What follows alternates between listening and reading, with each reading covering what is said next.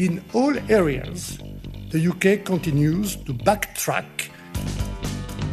The European Union argues that, that we, be, we should be subject to rules of the club that we have left. The precondition is the level playing field. Uh, we can deliver a real Brexit that achieves our objectives. But if there is not a deal, we still need the Irish Protocol or the Northern Irish Protocol fully implemented.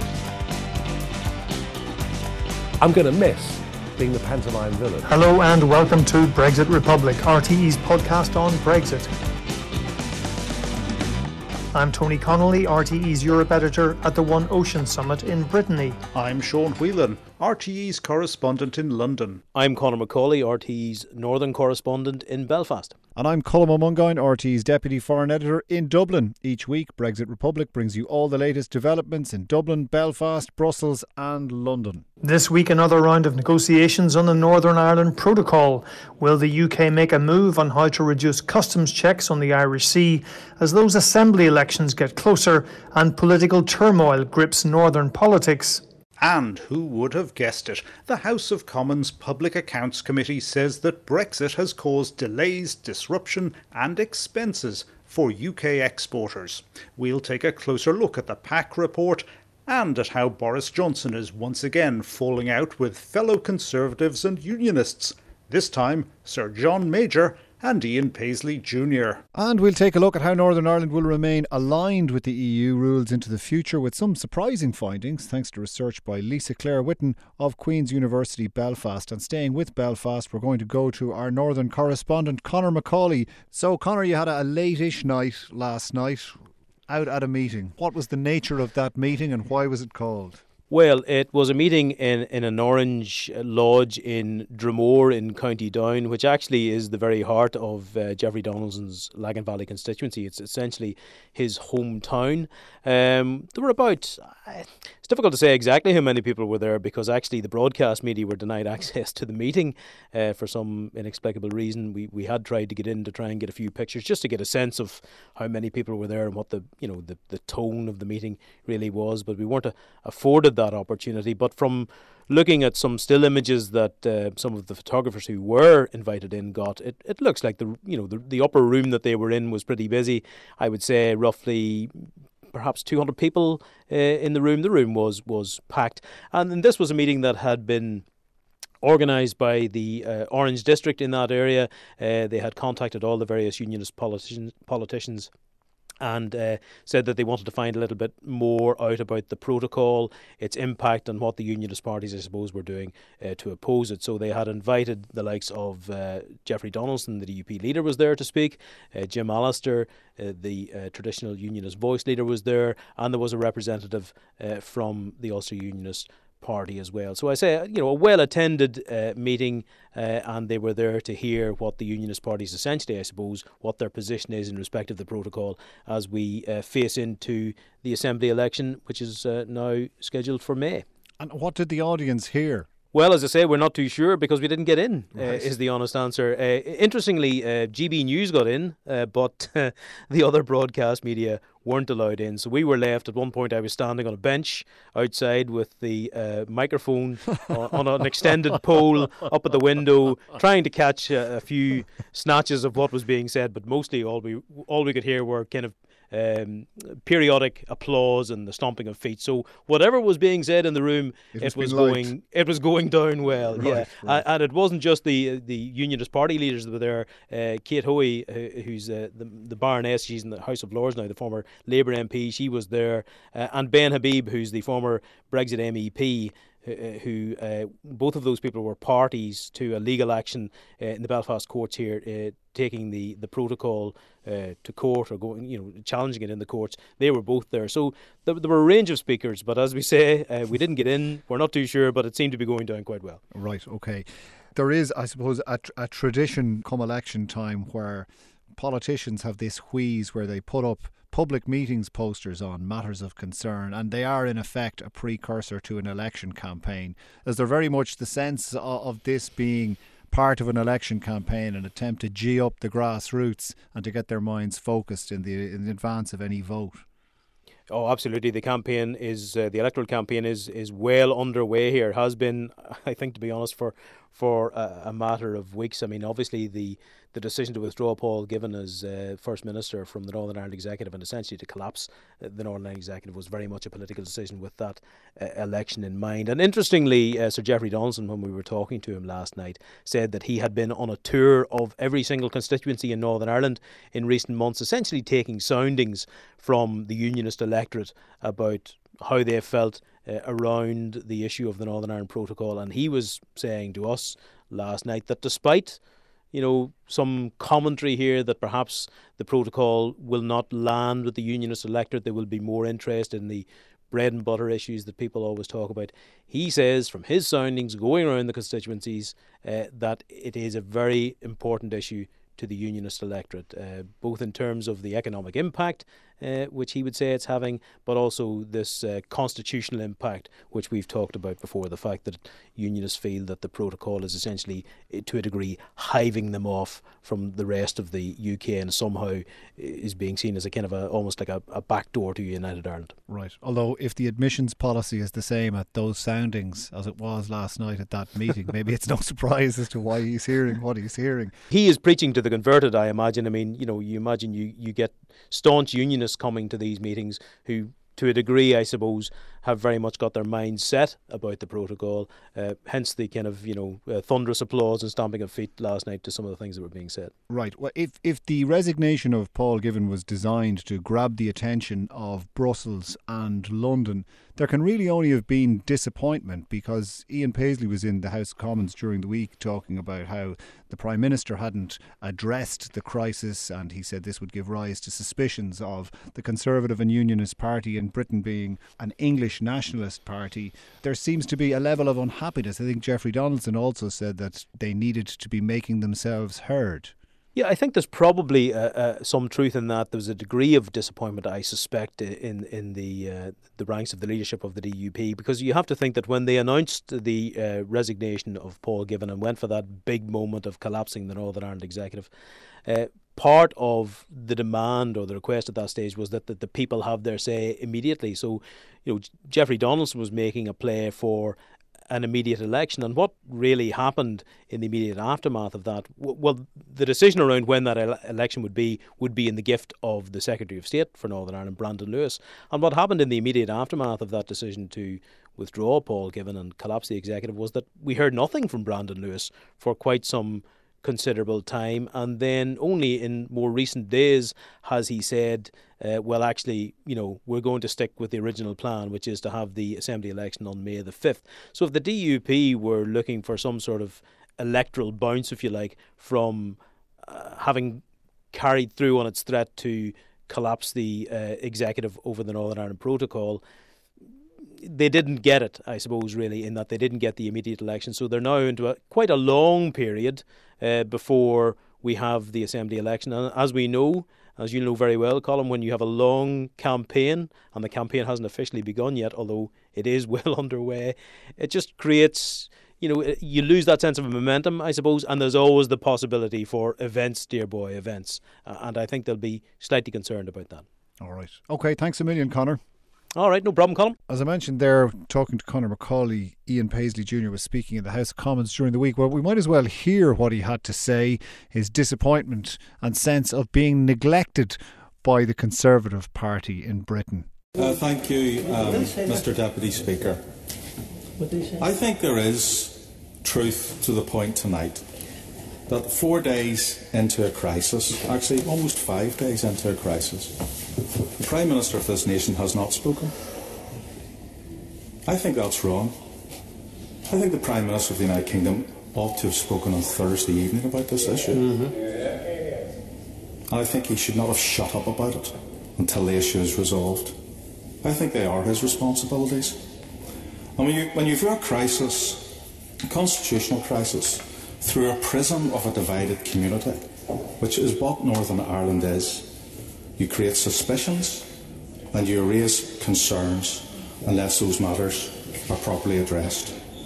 And I think it is very obvious to some people that there is a fear that the Conservative and Unionist Party which governs this nation, is actually a nationalist party, an English nationalist party that is not concerned about a border in the Irish Sea, but is concerned about a red wall on the island, the mainland island, and that that's what eats them up every single day. And if that is their only concern, then that government is betraying the union mm-hmm. and the unionist people. And that is the reality of where we are this evening. And Sean Whelan, our London correspondent, heard that clip, and he there was also more during Prime Minister's questions. He finally got that answer he was looking for in Prime Minister's questions on Wednesday. Well, not the answer he was looking for. He got an answer on Wednesday.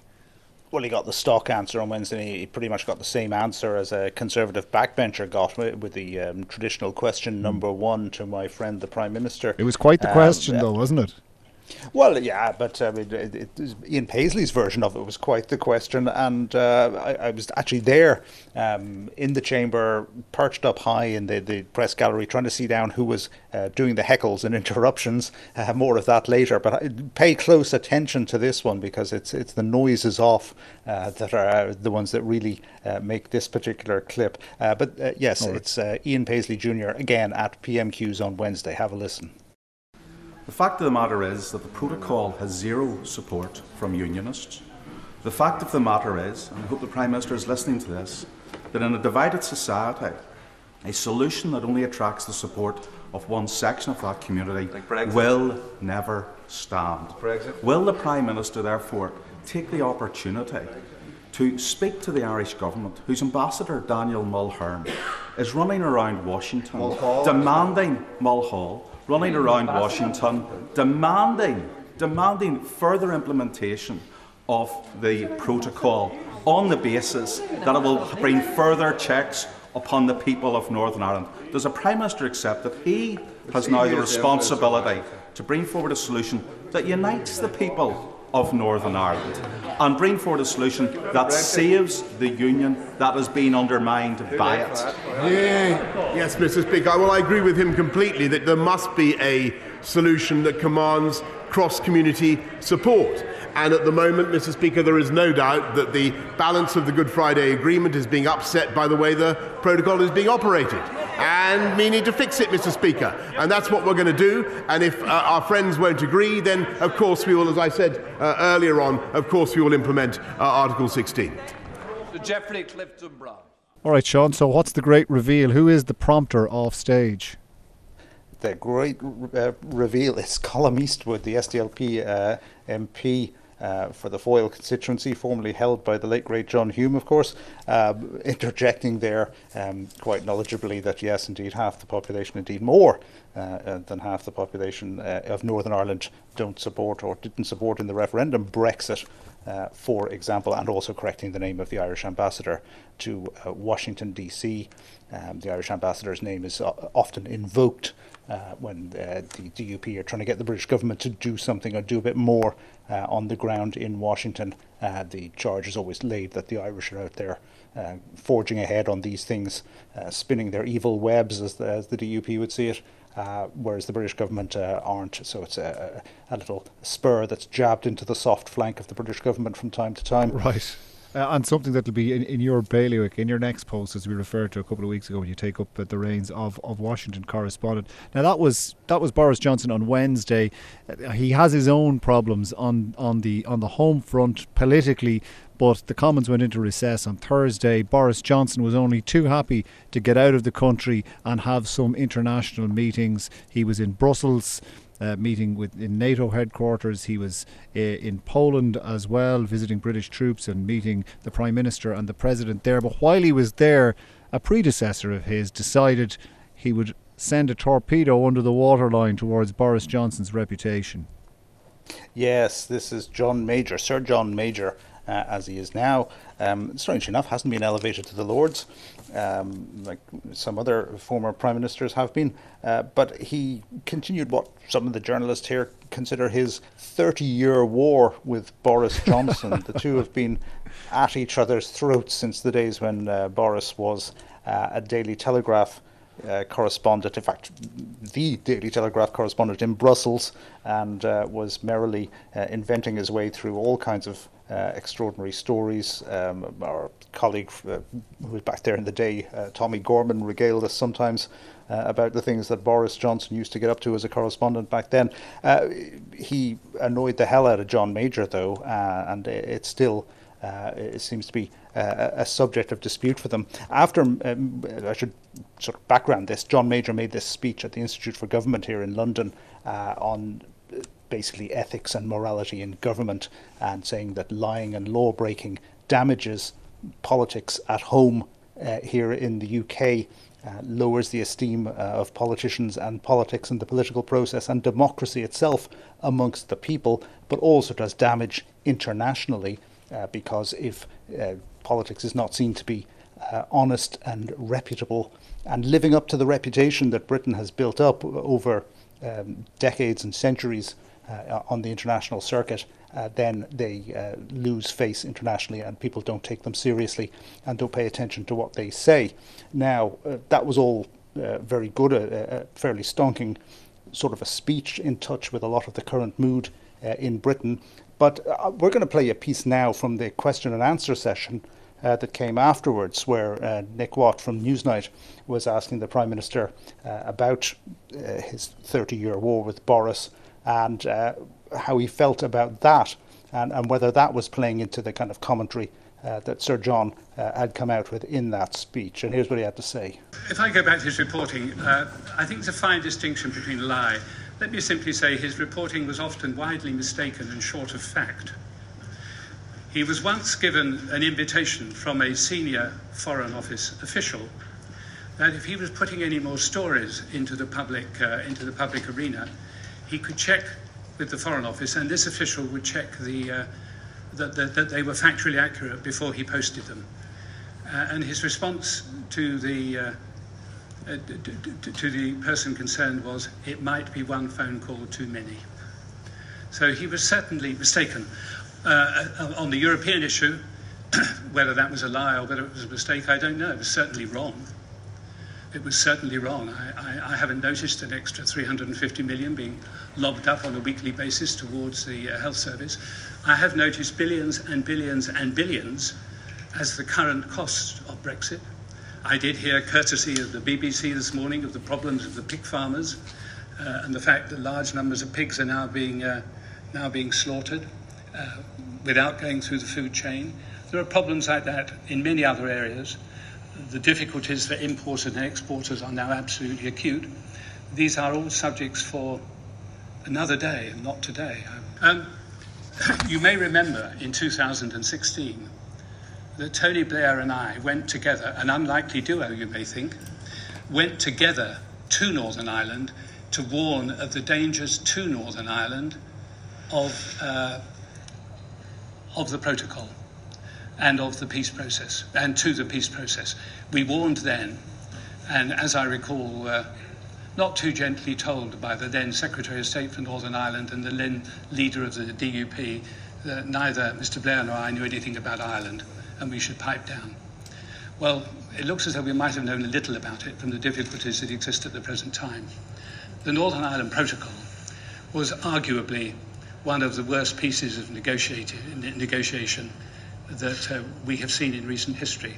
It is causing an enormous amount of trouble. Whether anyone deliberately misled about that, I can't say. Certainly they were mistaken. But it does help if you sign treaties, if you understand them before you sign them. So w- that that's two people now who are talking about the their trust being undermined. We have the Democratic Unionist Party's Ian Paisley Jr. talking about how Unionist trust has been undermined in Boris Johnson. We have uh, John Major talking about trust being undermined by Boris Johnson. And I mean, why ever would people not believe him? Well, this is it. It's the kind of game of truth and consequences, isn't it? That's all the rage at the moment. That the shine has really come off Boris Johnson since last October, uh, internally in the Conservative Party, externally in the wider country, and the consequences of that and the cumulative build up of all the deceptions and dishonesties and spoofing and bluffing and outright lying that has gone on over the past several years, mostly to do with Brexit, uh, but across a number of other areas of, as well, do have consequences and are coming home to roost now in terms of the not just the reputation of the Prime Minister and the government that support him, but also their ability uh, to get things done. Um, in terms of our own little bailiwick here in Brexit Republic, one of the things that popped up in Twitter was uh, somebody had handily cut out and kept uh, a little extract from an interview that uh, the Prime Minister had done with Sophy Ridge of Sky News back in uh, November of 2019, where he's talking about the Northern Ireland Protocol. Um, and you know one of the reasons why John Major made that stinging remark about uh, it helps to uh, to understand what you're signing. Uh, here's the Prime Minister speaking about the um, Northern Ireland Protocol. That, that, after that famous time when he said, "If anybody tells you to fill in a form, ring me and I'll tell them to throw it in the bin. You don't need it. There won't be any checks at all." Um, listen to what he had to say, and also listen to the question that, that Sophy Ridge posed to him about are, is he telling the truth? That they would face no forms, no checks, no barriers of any kind under your Brexit deal.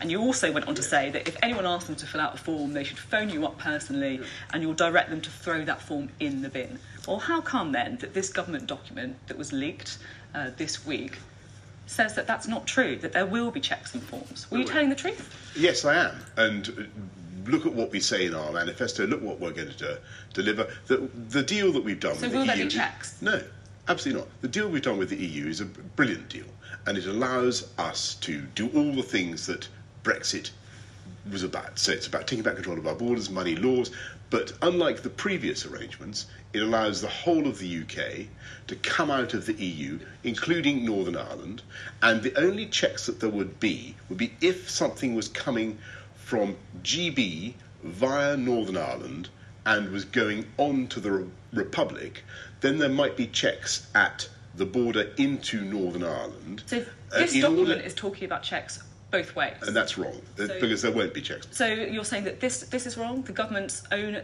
impact assessment is wrong, your Brexit secretary is wrong, all these people are wrong, and you're Well, right. Yes, because because there, there's no question of there being checks on goods going uh, NIGB or GBNI.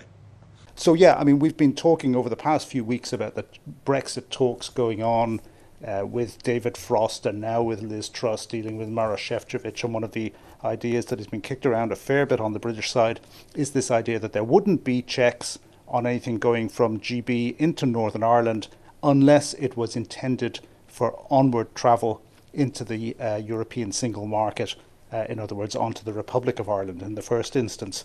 Uh, and yet, there we had Boris Johnson within a few weeks of having signed off this deal, this oven re- ready deal, uh, about to bring it to the country and in the midst of a general election campaign, clearly not understanding what he had signed up to uh, and yet trying to present it to the public uh, as a, an, an easy thing, an easy win.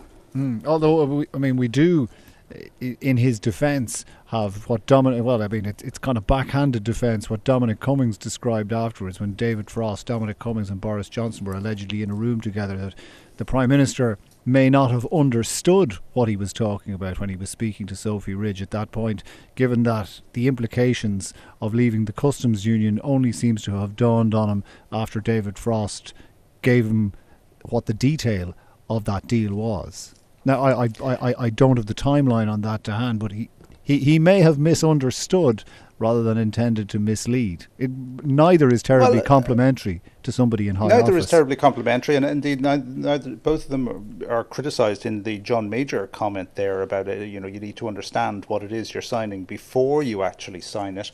And if Lord Frost was his um, negotiator and, and was supposed to be the uh, the policy wonk who understood all of these things, then surely he should have known what he was signing off uh, as well. Um, but maybe they didn't, uh, or maybe it's just Dominic Cummings uh, playing um, mischief uh, with the Prime Minister and uh, having a go at him, as he's been known to do over the past year or so, and indeed getting um, more and more deep into his attacks on the Prime Minister on pretty much everything that he can think of. So, you know, is Cummings himself a reliable witness to these events? I don't know. We'll have to wait and see. We don't know. Yeah, absolutely. What John, what John Major had to say isn't terribly complimentary of anyone concerned because his point is that the protocol is bad for Northern Ireland, but there are two guarantors of the Good Friday Agreement and several interested parties. I suppose what what comes out of John Major's question isn't just a criticism of Boris Johnson. It begs the question: How did anyone sign up for it? Uh, yeah, I mean, he, but again, let's start with his uh, start point on this. He was opposed to Brexit in the first place, and he also had his form going back to his days as prime minister uh, and as foreign minister uh, with the um, anti-EU. Uh, faction within the Tory party, the people that he famously christened in a uh, unguarded, um, off-camera but caught on microphone uh, comment as the bastards. Um, yes. So you know, slightly less offensively referred to by David Cameron as the swivel-eyed loons. Indeed. Should we name names at this point? Uh, I don't know. But interesting, that a point he was making in that speech was that uh, when he was negotiating the Maastricht Treaty, uh, I mean, people were asking him, you know, should didn't you just give rise to the Eurosceptic movement by uh, refusing to have a referendum on the Maastricht Treaty as the, some of the MPs were demanding? And he was saying, look, I got my parliamentary mandate for that negotiation from the parliament that was elected in 1987. Uh, by the time we came back to the parliament for ratification, there was a new parliament and uh, a different mandate, but I couldn't. Uh, go to the European partners and say, sorry, all bets are off on uh, something that we'd done in good faith and above board honour with the, the other uh, European countries, but also making the point that the complexion of the two parliaments had changed pretty radically because he said the parliament that came in uh, in that 91 92 period had a lot of people in it who had no direct experience of the Second World War, whereas a lot of MPs had retired from the uh, previous Parliament, the one uh, where they'd won their, their victories under Margaret Thatcher and they did have a memory uh, either of directly participating in the war or living through the privations of, of the war um, time, per- immediate post war period. And they were very committed, personally, from their own experiences, to making the European Union work. Whereas after that uh, election uh, that John Major won, there was a radically new breed had come in, and they were not at all uh, interested in the EU. They had no direct connection. Uh, but also, I recall from the time uh, working as a very young junior reporter over here, they were working to deselect MPs who were uh, pro EU. I recall one of my last jobs uh, for a magazine back in late 1989, uh, being out at some direct marketing opening of an envelope uh, by the local MP who had to cut short our interview by saying, Sorry, I have to leave. There's a group of people who are trying to take over my party, like the Trotskyites did with the Labour Party. They're completely opposed to the uh, EEC and they want to get rid of people like me who think we ought to uh, be a member of it and stay a member of it, uh, and they're trying to deselect us, and I have to get out and fight to keep my job. So that was going on even before John Major became Prime Minister, when Margaret Thatcher was the Prime Minister, there was a, a takeover of the uh, Conservative Party, and they went about it by capturing first the branches and then turfing out MPs that they didn't like, and gradually over time the party drifted into becoming well, it didn't drift, it was actually made uh, by a process into a more Eurosceptic party, which met its final stage just before that 2019 election when Boris Johnson basically purged the party of anybody who wasn't going to be fully on board in supporting Brexit and his version of Brexit. Right, well, that's quite the potted history and something John Major has obviously kept to the forefront of his mind. Anything further on the Northern Ireland Protocol, Sean, just to return to that before we step off into the Public Accounts Committee report that was out during the week? Well, it was it was just one little nugget that, that cropped up um, happy memories of the uh, trip to the Wirral with uh, Boris Johnson and the then Taoiseach Leo Varadkar doing that bromance that led to the turnaround on the uh, standoff that had been existing over the backstop, which then became the Northern Ireland Protocol held in this this uh, hotel in the Wirral that was also famous for hosting Coleen Rooney's hen night. But it's during the week, it uh, went on fire and a large part of it burnt down. Some uh, wedding party was there at the time. They had to be evacuated from the building, uh, but sadly, the curse of the Northern Ireland Protocol seems to have struck even the place where it was uh, conceived. Sean, there was a cabinet reshuffle in the UK during the week. Jacob Rees-Mogg is now the Minister for Brexit Opportunities, but if he is, a report by the Public Accounts Committee made for sobering reading. Uh, yes, it does. And in relation to Mr. Rees-Mogg himself, somebody again on, on, social media they were dredging up previous clips from him saying it'll take 50 years for the real benefits of Brexit uh, to materialise, which is generally the uh, well beyond the uh, time frame of uh, service in the uh, cabinet, uh, especially in this country. Uh, but yeah, the, the, Public Accounts Committee are dealing with the here and now and having a look at how the British border has been coping over the past year with the introduction of um, some checks. not so much here in the UK. They only started on the 1st of January this year because, as they note, even though uh, the British had originally intended to introduce checks at the same time as the EU. They've actually put them off three times and are only starting to phase them in now. Uh, but uh, without invoking the name of Sherlock Holmes in that crude phrase, when something is pretty obvious, their main conclusion from the report was um, there has been a clear increase in costs, paperwork, and border delays for UK businesses since Brexit. Uh, and this has not been helped by repeated delays to the new import regime. So that's their headline uh, figure. Um, yeah, it comes as no surprise to anybody who uh, has been listening to this podcast since time immemorial uh, that that would happen. They've put in a few kind of numbers into this, um, saying, I mean, there was an original estimate by the uh, British Customs Service in 2019 that the, the introduction of this new customs regime uh, would cost about 15 billion pounds per year to UK and EU businesses. Um, revenue here in the UK have not updated that uh, estimate, but they think it might be a little bit uh, less than that. But that's still uh, a stonking great amount of money, um, 15 billion quid that people didn't have to spend before uh, on complying with customs that they now uh, have to do. Obviously, the main effect of uh, all of this has been on the SME sector, as again we've talked about here a lot. Um, most of Britain's imports tend to be done by about 10,000 higher value businesses, uh, but they are trying to uh, push down to the SME sector now. There was a 20 million pound SME fund, but only six and a half million of that was actually paid out. So there's a lot to be done there. They reckon EU companies aren't ready at all for the introduction of British border controls that are going to be coming in, uh, but they're also critical about the delays um, and non communication of computer right. systems.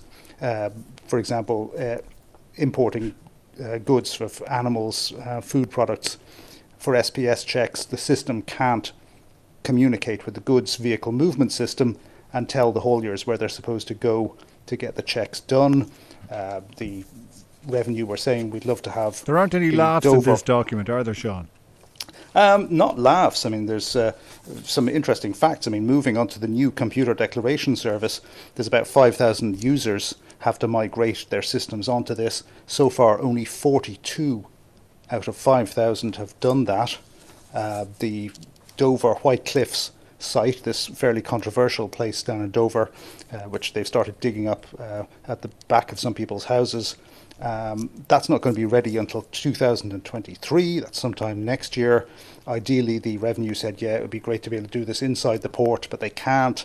Um, so, in the meantime, people have to drive 60 miles, that's the guts of 100 kilometres, to Ebbsfleet. And uh, of course, being taxmen as well, they realise that the further you have to drive away from the port area to be checked, the more opportunities there is to turn off right. down a side road and empty your load uh, customs free uh, and do what you like. So there's all kinds of fraud risks there, which again, uh, we've all known this stuff, but sometimes you have to just prove what Basil Fawlty called the bleeding obvious, and that's what this report is uh, is doing.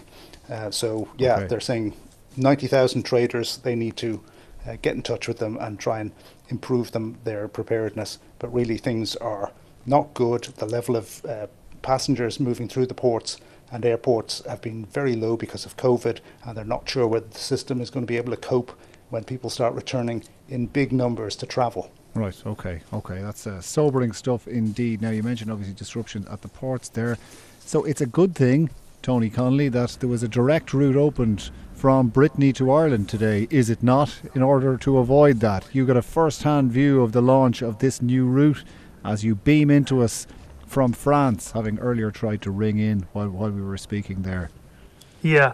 Good, good evening and good afternoon, or whenever you're listening to this from uh, the Breton capital of Brest uh, in France. And yes, indeed, uh, Micheál Martin, the Taoiseach, was due to uh, launch another ferry, another Brexit busting ferry from France direct to Ireland, uh, Brittany Ferries line. Um, and that was due, uh, he was hoping at least that Emmanuel Macron, the French president, would join him in that. Now, as it turns out, um, the French uh, authorities have been very media shy and have kept the media away, well, well away from that particular uh, event. Um, on the grounds, apparently, that it's a military zone uh, or some such. Uh, but anyway, I have to confess to you and listeners that right. uh, I didn't get first hand evidence of this said boat being launched or any bottles of Pomerol being smashed on the, the hull.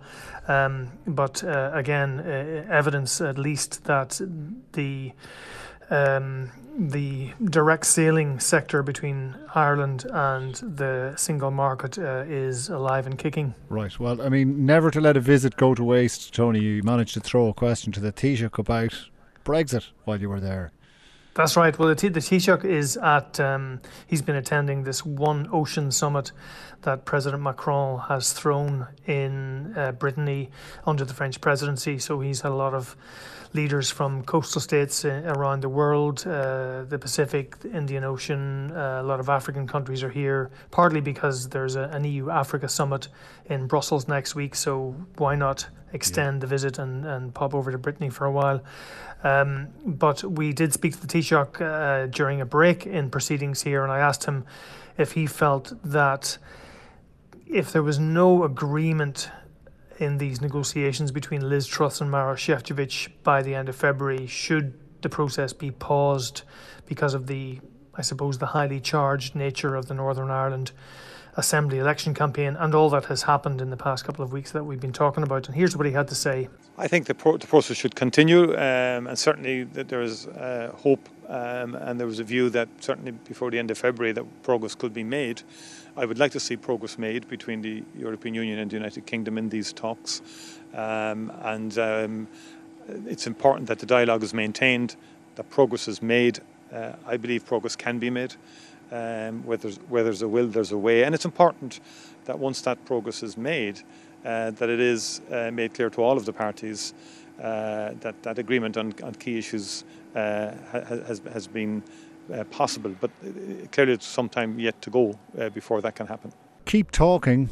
and but he doesn't sound like he's confident of a breakthrough anytime soon. And given the statement that was put out by Maroš Šefčovič on foot of that meeting with Liz Truss today, intensive talks seem to be all we can look forward to for some time to come.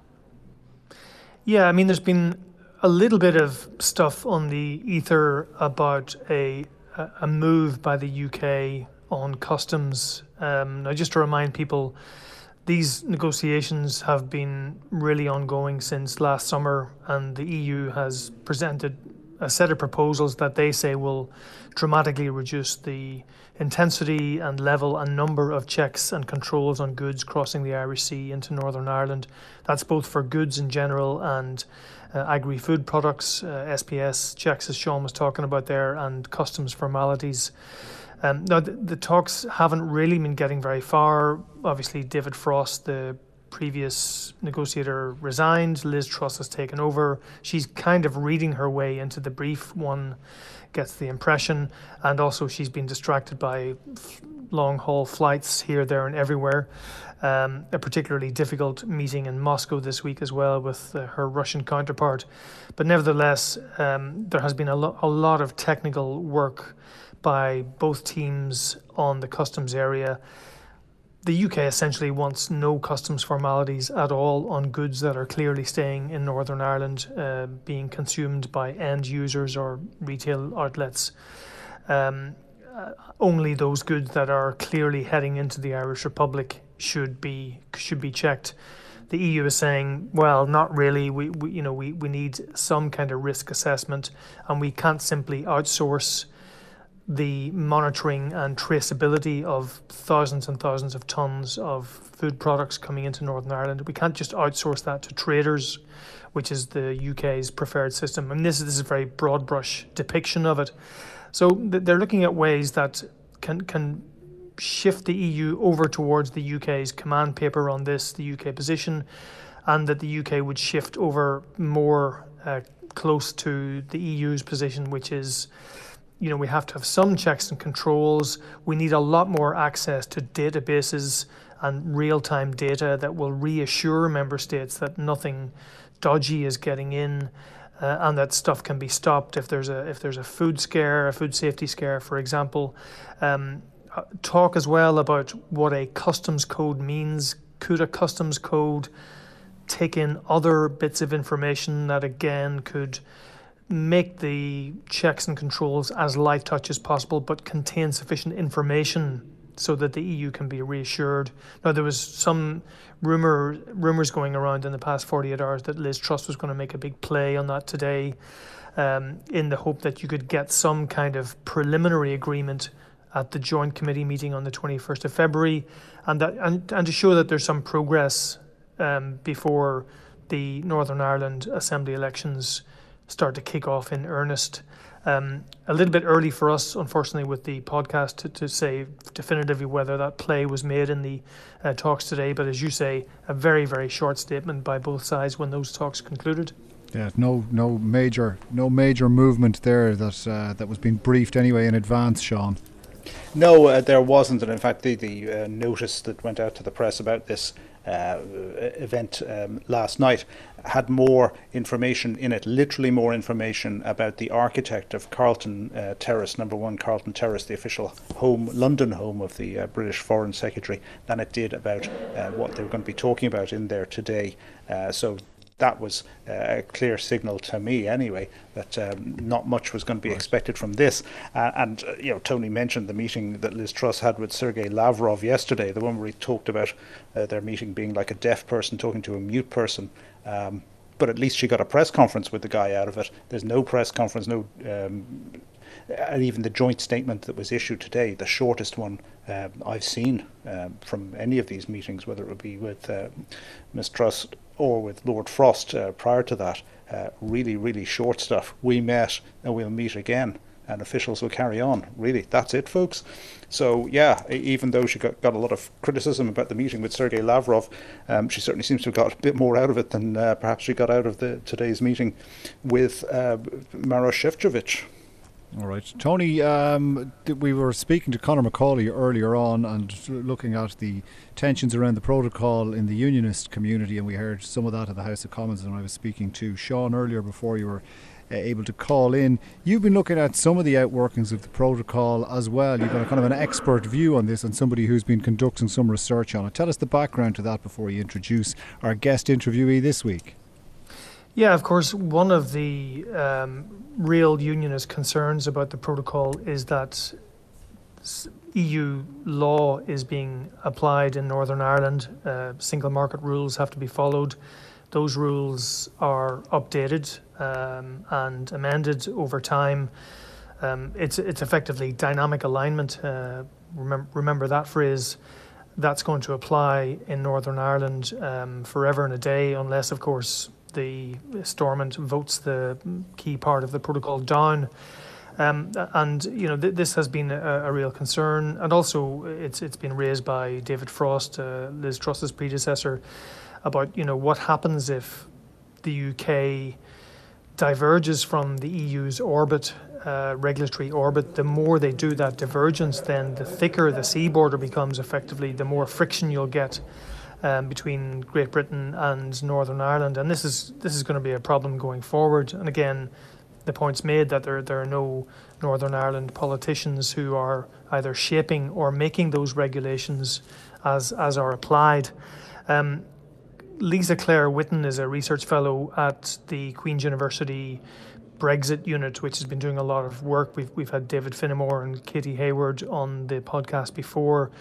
She's actually been looking at what um, the the body of EU law which which applies in Northern Ireland, you know, the, this is broken down into individual little bits of regulation which which govern really boring technical things like, you know, the effect of plastics on the environment, um, animal feed, even stuff about governing hand sanitizer when when COVID happened, and essentially all of these little segments of EU law. It's not spelled out in the protocol in eh, you know front and center. The protocol is littered with signposts that point you to the direction of annexes, and it's only in the annexes that a lot of these laws are found. And Lisa Claire Whitten has been doing a lot of detailed research on how many of these laws are there, what has happened in the year since the protocol has taken effect, and she made the surprising conclusion that the number of EU acts in the annexes has actually reduced because a lot of these regulations naturally get repealed or they expire or they get bundled into another piece of legislation. Um, or it takes ages for stuff to come through because the EU legislative process is naturally quite slow and, and laborious. But um, we can hear now from Lisa Claire about her work and her findings. Okay, Lisa Claire, can you just uh, start by telling us your own involvement in studying the impacts of the protocol on Northern Ireland? Sure, thank you. Um, so, I am currently Research Fellow at Queen's University in Belfast and working on a project that looks at post Brexit governance in Northern Ireland. I've come at that position having finished a PhD research on the impact of Brexit on Northern Ireland's constitution.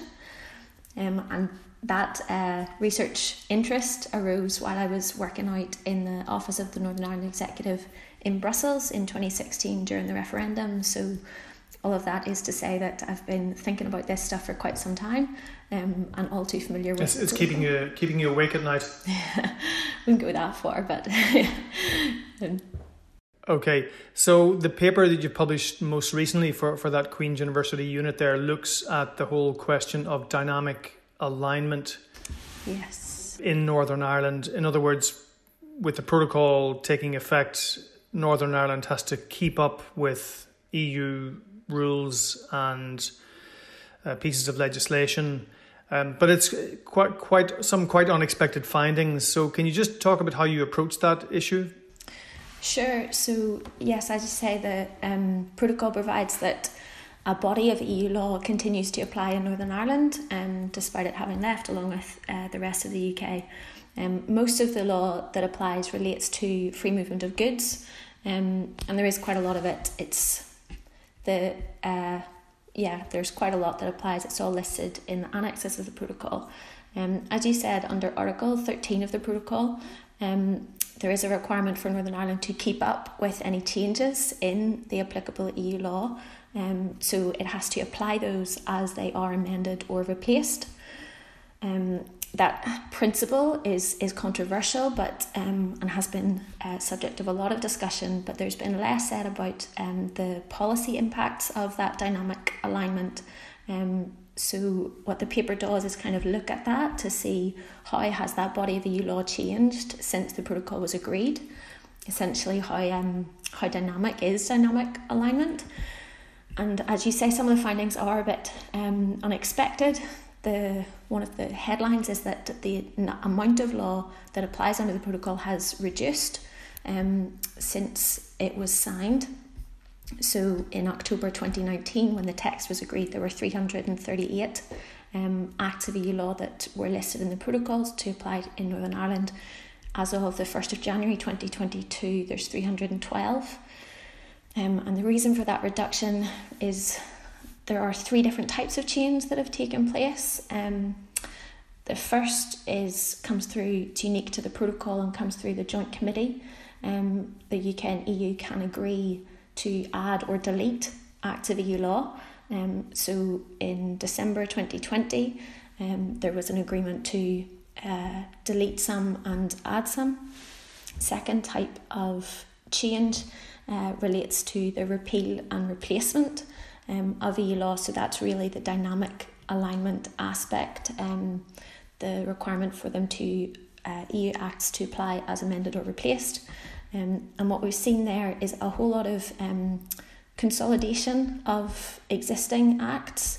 So, uh, 48 acts have been repealed um, from the 338 that were originally agreed.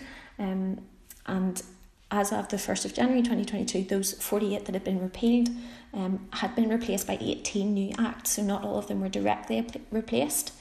Um, and some of that is that uh, EU, there has been consolidation within the applicable law.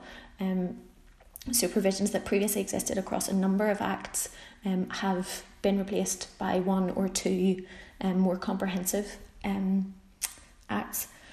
Right, I think I think it's probably in the agri-food um, sphere. We we can get into that in more detail, but you mentioned at the outset that this is controversial, and that's because these laws are being updated or amended in a process over which Northern Ireland politicians or Westminster politicians have no formal formal role. That that's the problem area.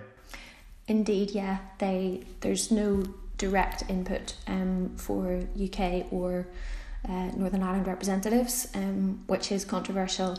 Also related because of the requirement for EU law to continue to apply. Uh, as a consequence, the Court of Justice of the European Union continues to have jurisdiction, so there is that, which is also controversial, um, particularly in the current UKE talks that's on the table um, as is Northern Ireland representation um, in the application of these laws. So, um, yeah. Well, I mean, I suppose it's, it's worth pointing out as well that these are pieces of EU rules that are being updated or amended, but they deal with very technical things um, because it's, you know, it's the it's the Northern Ireland remains in the single market for goods, so you, you've included some examples in your paper there of the kinds of technical updates that to, to many people looking on would say, well, this doesn't look like a huge invasion of sovereignty or a democratic outrage. This is just the normal tweaking of technical rules um, for stuff that gets sold in the single market. Yeah, when you start to look at the detail, um, a lot of the changes that come through are to implementing law. So it's not the um, overarching provisions, but it's how the provisions are to be applied. And as you, said, I think that's the the you you mentioned that there's a, there's a thing called the parent law, mm-hmm. which is the overall law uh, that applies in member states, and then there are, I suppose, follow up rules that are more detailed about how to apply that. Is is that a fair way to describe it? Exactly. Yeah. Um, there's it's a bit of an equivalent if you anyone's familiar with UK or our setting of primary and secondary law. So you get one big act um, passed, and then underneath that you get the detail added by subsequent acts. Um, and as you say, that the changes that happen at that level are generally very technical um, and niche, uh, you would have to acknowledge. So there's a couple of examples um, in the paper, uh, two that relate directly to Northern Ireland. Um, one around the ability for a certain type of hand sanitizer to be available for use in Northern Ireland. Um, a number of EU implementing acts and changes have been made, updates to um, tweak annexes of parent acts um, so that uh, hand sanitizers that use a particular um, chemical can can be used here, particularly in the context of COVID. Um, another uh, change relating directly to Northern Ireland was to amend existing parent acts to add in a specific code to refer to Northern Ireland um, goods. Uh, so you're talking really um, techie kind of tweaks. The other thing to say is that a lot of the changes that come through that apply, um, that technically apply under the protocol because of dynamic regulatory alignment, aren't actually relevant for Northern Ireland in any kind of um, policy significant way. So you can have changes coming through to specific um, language versions of EU law. Um, or another example that's used is um, derogations being introduced for the application of tax law in different regions of the EU, which, while there is perhaps the possibility that there could be some um, indirect implication down the line, uh, it's very unlikely that there's any requirement for Northern Ireland policy or Northern Ireland um, policymakers being affected by that um, or stakeholders. So, right, and and I suppose it's also useful to point out that whatever updating is happening in Northern Ireland or as law applies to Northern Ireland also applies in the south across the border and everywhere else in, in the European Union in the European single market. Exactly. Yeah. Yeah. The the point of this dynamic alignment, yeah, the, the clue is in the word. You know, as we go forward over time, Northern Ireland will constantly be updating the rules that apply there, or at least the rules that apply there will be updated by EU member states and, and the European Commission and the European Parliament.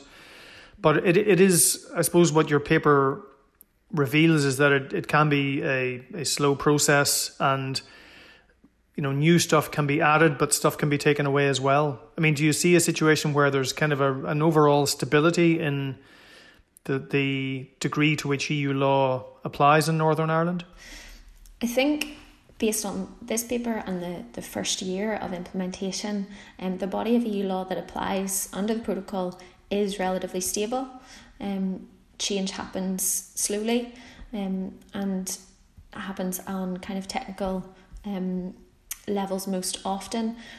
That said, what is kind of the, the coming challenge relates to divergence between the UK and the EU. So at present, there isn't that much substantive difference in the body of EU law that applies under the protocol um, to Northern Ireland and the retained version of that law in the UK. Um, also worth highlighting that the majority of changes we've seen so far were actually agreed while the UK was still a member state.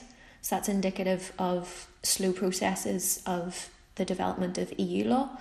Yeah, I, th- I think a good example there would be again, this gets back to agri food, the official controls regulation, which is a huge piece of legislation which kind of bundles in together a whole range of existing rules on the sale of agri food products across borders.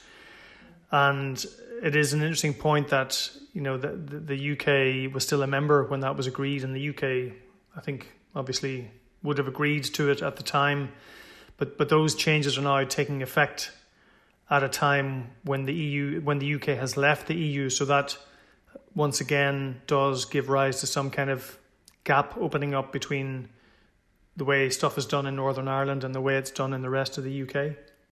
Yeah, um, exactly, and uh, particularly as the UK develops um, trade policy, uh, that challenge around um, goods coming into the UK and following across into Northern Ireland because the EU systems and regimes, particularly around SPS um, and food controls, the Official Controls Act um, and the food law, that does introduce tensions, um, potential tensions uh, within the UK um, market going yeah. forward.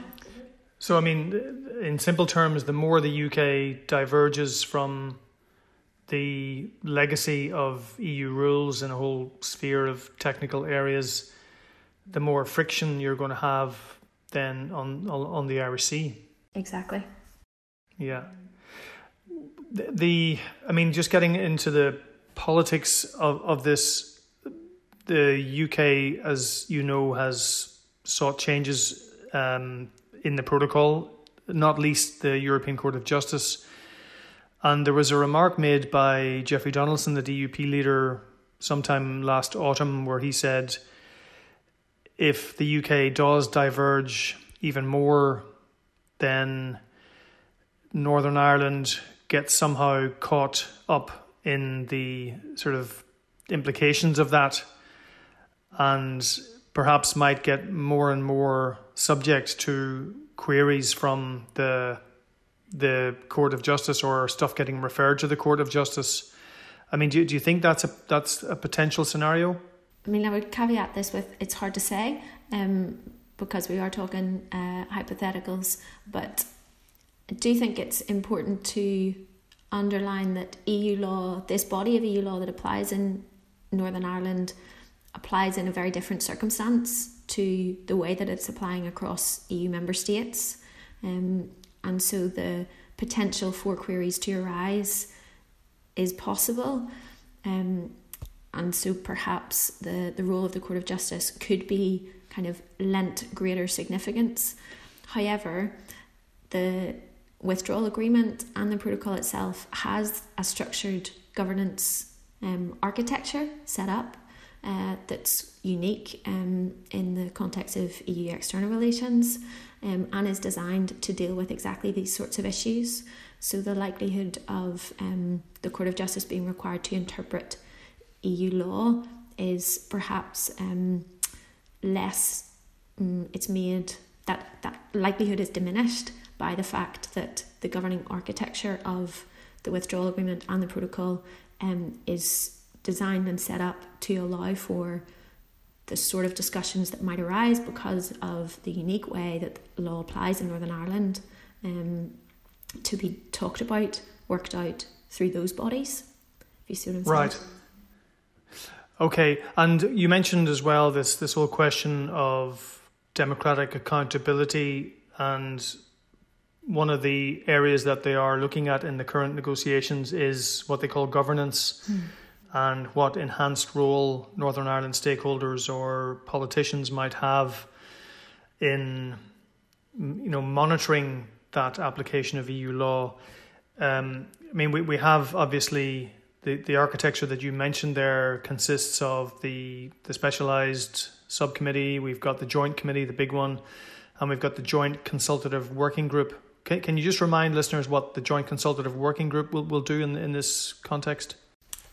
Yeah, so the joint consultative working group is where um, the UK and the EU are where the discussions of a technical nature, these sorts of discussions around the application of laws, what changes are happening um, both in the EU context and in the UK, that's where those sorts of discussions are uh, taking place.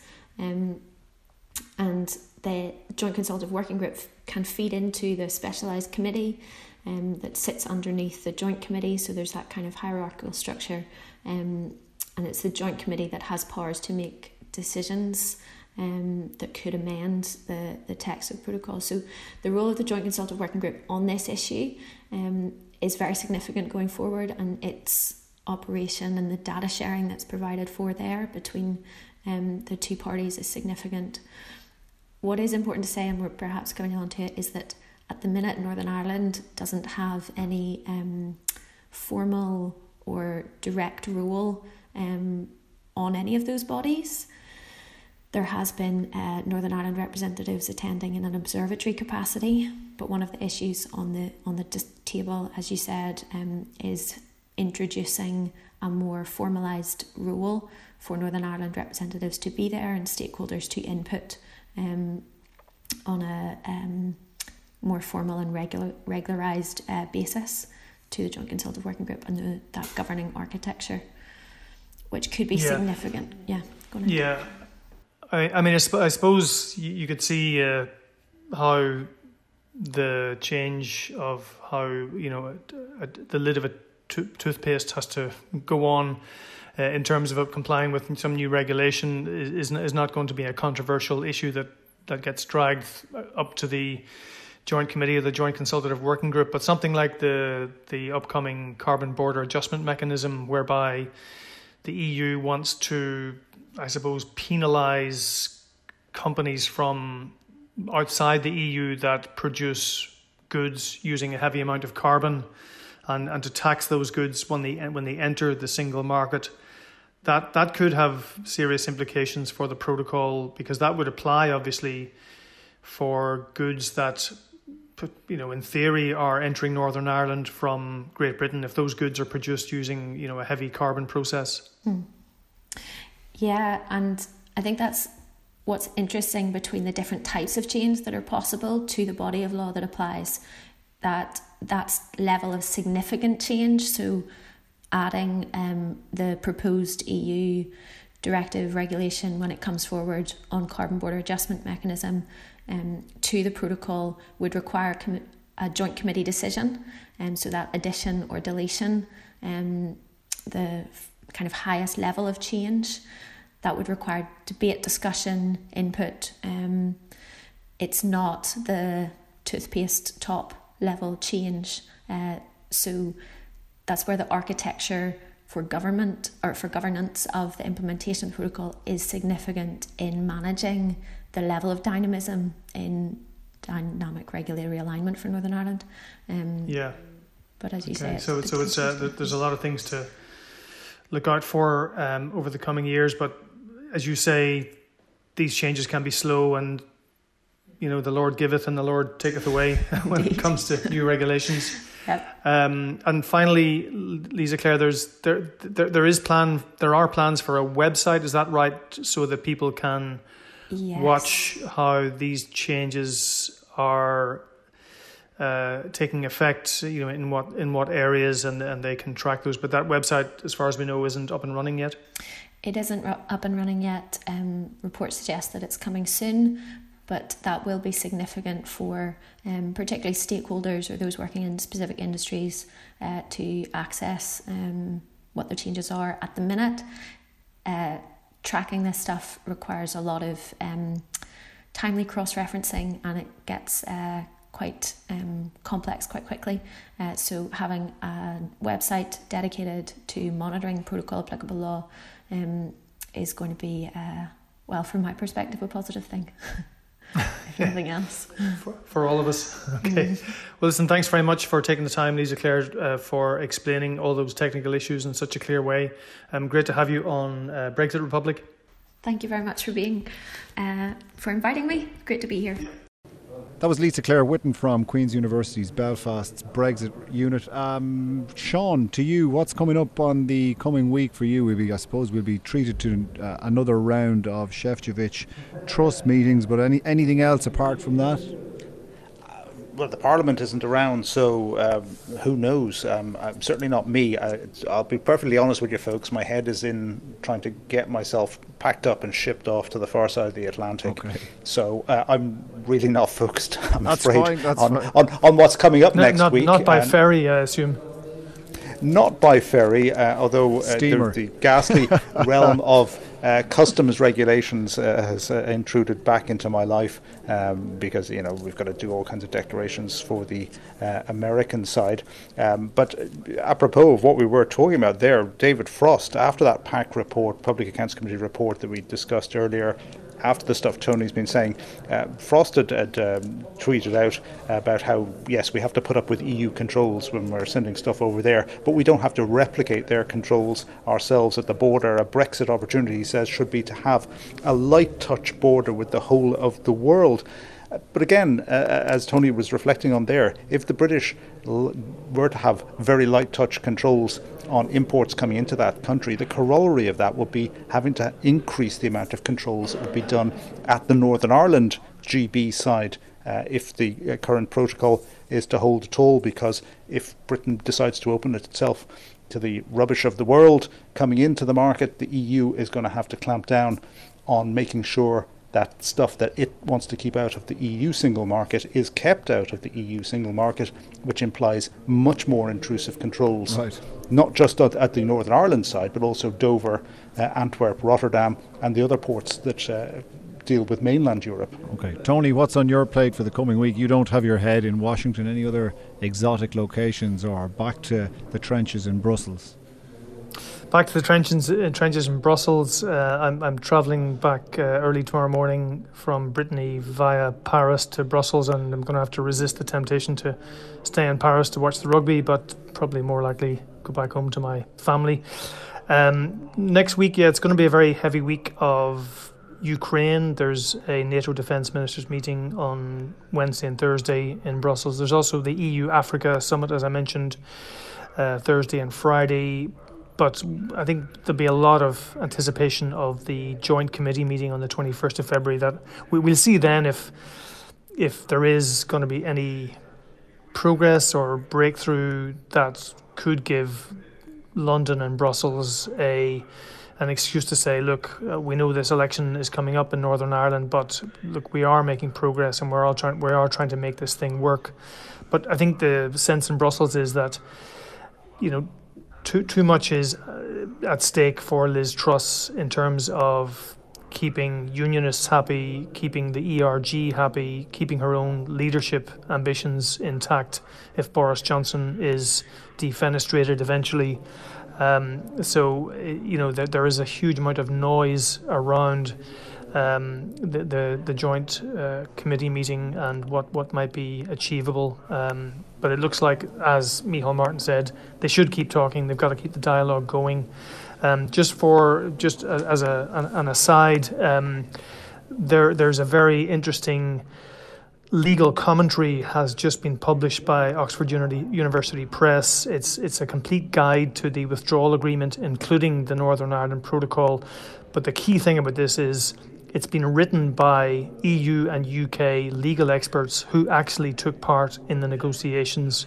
Now, there's a disclaimer at the top of it saying that uh, this commentary um, is not prejudicial to the positions of the EU and the UK on the protocol, but it's a fascinating, in depth, line by line interpretation of the protocol, including Article 16 and all of the other highly sensitive articles in the protocol, um, which is uh, you know analysed by, uh, in this case, Thomas Lieflander, who was a key person on the EU side during the negotiations. Now, important to say that this was written and completed before December of 2020.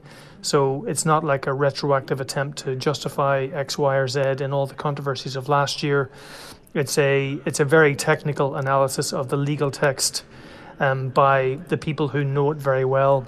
Right. Okay. Uh, and for the masochists who are into this kind of thing, I have a, a long read in, on the RT website tomorrow morning, which I'm advertising shamelessly uh, for for for, uh, for people who want to just get into the to the you know w- what the nuts and bolts of the protocol are by the people who, who essentially wrote it. Okay, well, I, I'm I, will have to contain myself. I, in fact, I, am I'm, I'm overcome. I'll have to sign off now and prepare myself for the in-depth dive into yeah. that dive you've I mean, done. forget the forget the rugby. Forget the rugby. There's like Article 13 paragraph B2. Okay, well, that's it from me, Colm Ó Mongáin, RTE's Deputy Foreign Editor here in Dublin. From me, Conor Macauley, RTE's Northern Correspondent in Belfast.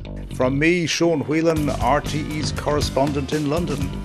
And from me, Tony Connolly, RTE's Europe Editor in Brest, in Brittany. Thanks for listening.